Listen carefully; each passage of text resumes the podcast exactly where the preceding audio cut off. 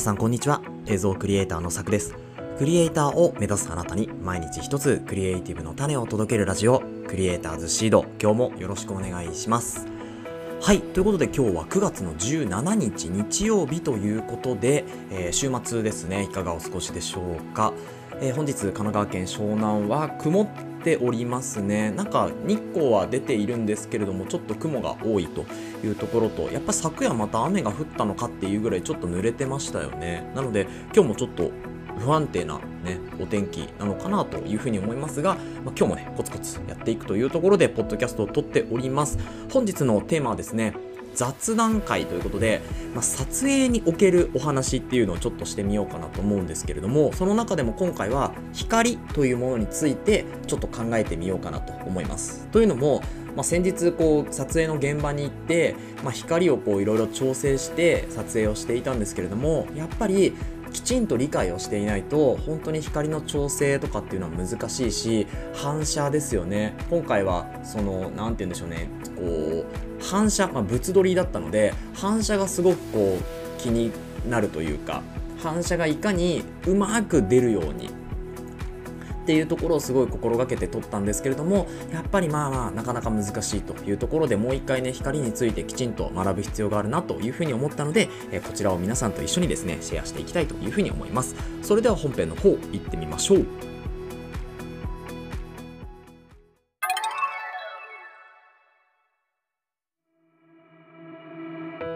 はい。ということで本日は雑談会ということで、光におけるお話を、光におけるじゃないですね。撮影における光について、えー、考えるというところを今日はテーマにお届けしたいというふうに思います。えー、まあ、これですね、本当に、なんて言うんでしょうね、あの、映像制作とか、まあ、写真とかやってる方以外には、まあんまり関係ないお話かと思いきやですよ。かと思いきや、例えば、えっ、ー、と、商業的な写真を撮って、それをですね、編集するとかっていう方ですね、レタッチャーとかって言いますけど、そういうレタッチする人とか、あとはイラストレーターとか漫画を描いてる方で、光をこう考える、扱うようなね、えー、シーンがあった場合に、やっぱりこれは光についての知識を知っていないといけないなというふうに思うわけですよね。で、光って何なのかっていうと、まあ難しいところなんですけれども、この私たちが見ている色っていうものがあるじゃないですか。まあ赤でも青でも、えー、緑でも何でもいいんですけど、この色っていうのは光を通じて認識してるよっていうことをまずは知っておく必要があるってことですよね。で、あの、これ、まあ私たちの目に関してはまあレンズと一緒で、えー、まあガラスみたいなこうものが入っていてですねそこにこう反射をしたものがもう網膜っていうスクリーンのねところに、えー、映ってそれから、えー、今度視神経を介してですね、えー、頭の方でこう何て言うんでしょうね絵として映像として、えー、見ているものとして読み込んでいくわけなんですけれども、まあ、これがですね光がない状態っていうのはどういう状態かっていうと真っ暗な状態ですね。そこでは色も何もないわけですよね。でこの光をちょっとずつ増やしていくことでまずコントラスト。まあ後でもう一回お話をしていきますけどその明度と、えー、明度ってやつですね。その明るいか暗いかみたいな。でこの明るいか暗いかの時に色彩っていうのはあんまり実はなくてえー、どっちかっていうとこう白か黒かみたいな、まあ、まあ、完全なモノクロじゃないんですけど、まあ、光をそこまで認識してないので色がちょっと分かりづらいような状態というところになっています。なので、まあ、こう色が濃いか、え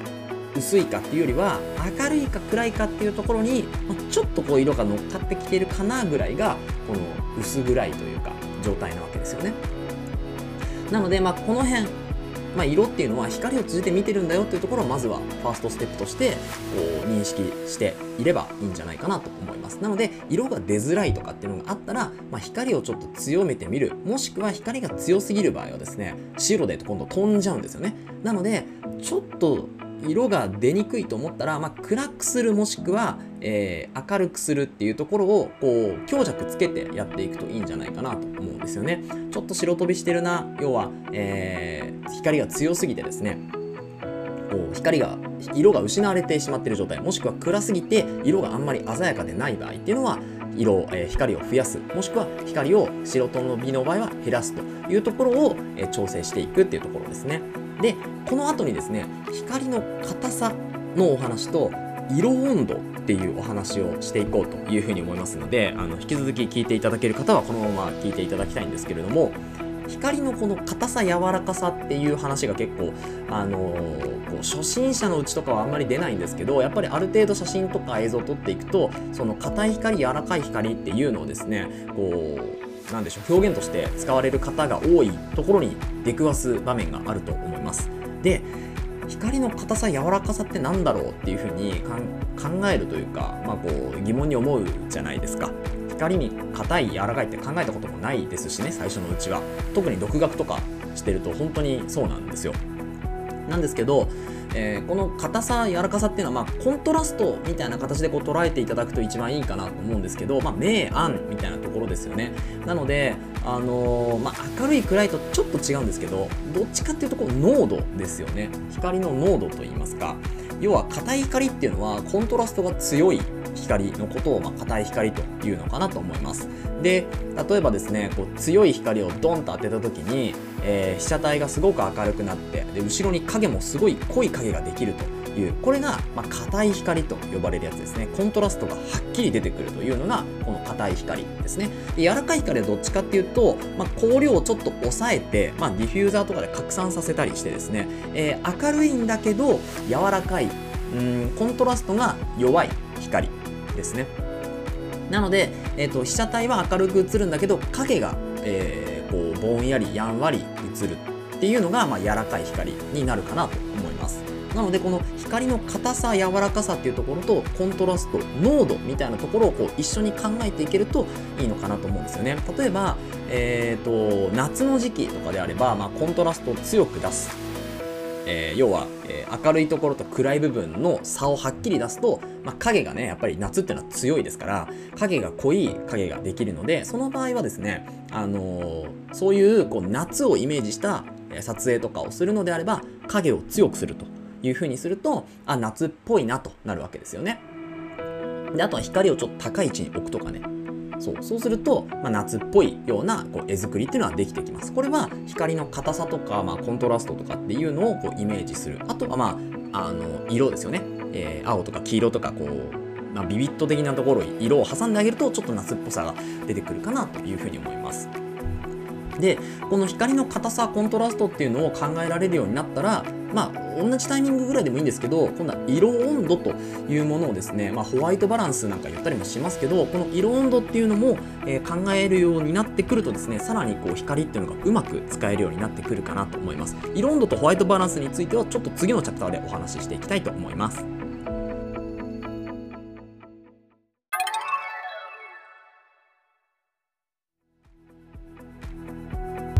はい。ということで、続いてのチャプターでは、色温度とホワイトバランスというお話をしていきたいと思うんですけれども、この色温度ってめちゃめちゃ最初取っかかり難しいなと思うんですよね。これは本当に誰かに教えてもらった方がいいんじゃないかっていうぐらいの知識かなと思うんですけれど、まず覚えるだべきというか覚えるものとしては色温度っていうのは、まあ、ケルビンっていう単位で結構表されることが多いんですよね。で太陽光とかのケルビンをですね、まあ、大体5500から5600ぐらいっていうふうに言われてます。なので、えー、屋外で例えばこの私たちと同じ、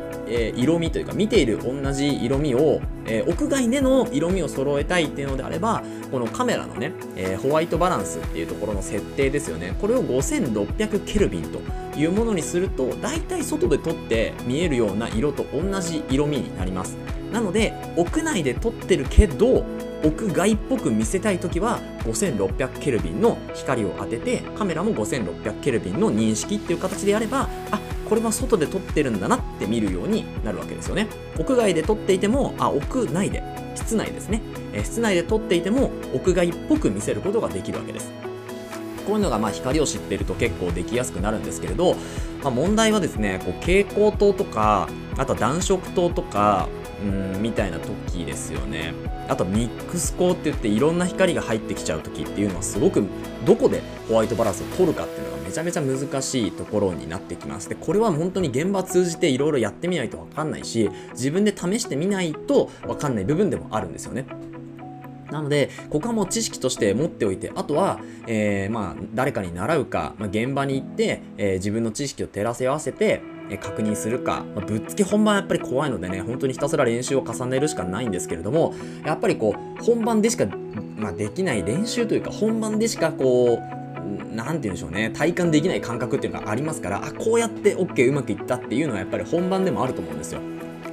なので事前準備はしっかりするんですけど本番でしか確認できないっていうところもあるというのをですねこう押さえておくといいんじゃないかなと思います。でこの色温度5600ケルビン5500600ですよね。ケルビンがま太陽光って言われてますけどその他にもですね例えば、えーと、3800これは室内のどっちかっていうとこうちょっと暖色っぽいような色の時に白を取る上では、えー、この色にするのかなというふうに思うんですけれど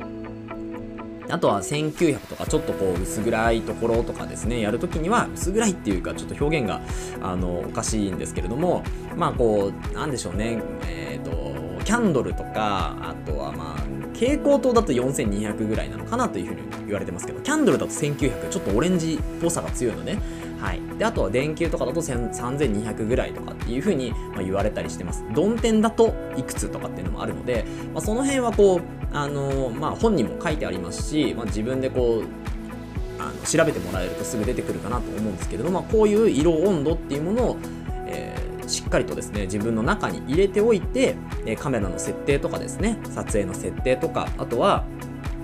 まあ、これソフトの設定とかもあるんですかね。ちょっとその辺私詳しくないので分かんないんですけど。なので、まあ、ホワイトバランスっていうものをその色温度と関連させて、えー、設定していくところで光の色っていうのが分かってくるわけですよね。光にもあ色があるんだなと。例えば、えー、同じ屋内で室内ですね。撮ってる時にホワイトバランスをちょっとでも自分で変えてみるとすごく分かりやすいと思うんですよね。あちょっと暖色というか赤みが差す色になってきた。もしくはちょっと青みがかった色になってきたっていうのもこれもホワイトホワイトバランスで調整ができるわけですよね。あとはまホワイトバランスの調整に加えて色彩の調整っていうのも、できますから。まあ、どっちかというとこうあの暖色寒色にしてあとは、ま、マゼンタとか、えー、シアンとかそういうのをいろいろねこう入れていくと。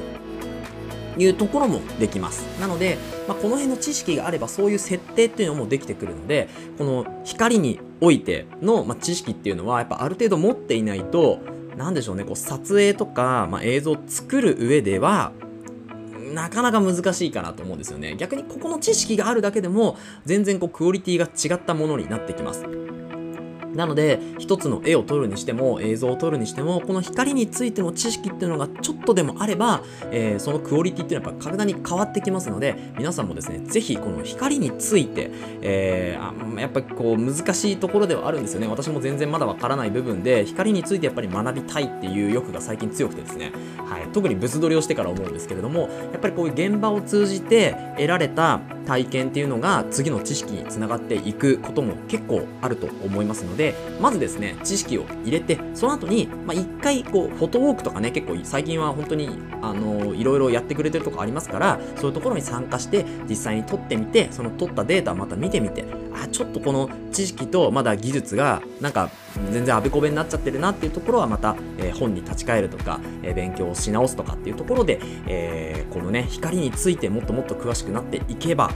え、クオリティも上がってくるのかなと思います。はい。ということで私の今回おすすめ本をですね、えー、一冊貼っておきました。露出、写真の露出光色のルールブックっていうものなんですけど、これ10年前ぐらいの本なんですけど、結構ですね、私気に入っておりまして、えー、何度も読み返して、えー、体にこう覚えさせるような形で使っておりますので、もしよければチェックしてみてください。えー、ということで本日は以上となります。この放送ではクリエイターとしての考え方やテクノロジーやガジェットの情報、作業効率を上げるコツ、サイト、ツールなんかを中心に紹介をしております。リスナーさんと一緒に一流クリエイターを目指すラジオを作っていますので、応援いただける方はぜひフォローの方お願いします。また、ラジオの感想や質問は Google フォーム、もしくは Spotify でお聞きの方はコメントからお待ちしておりますので、どしどし送ってください。X や Instagram、えー、ブログもやってますので、ぜひ遊びに来てください。それではまた明日お会いしましょう。ご清聴ありがとうございました。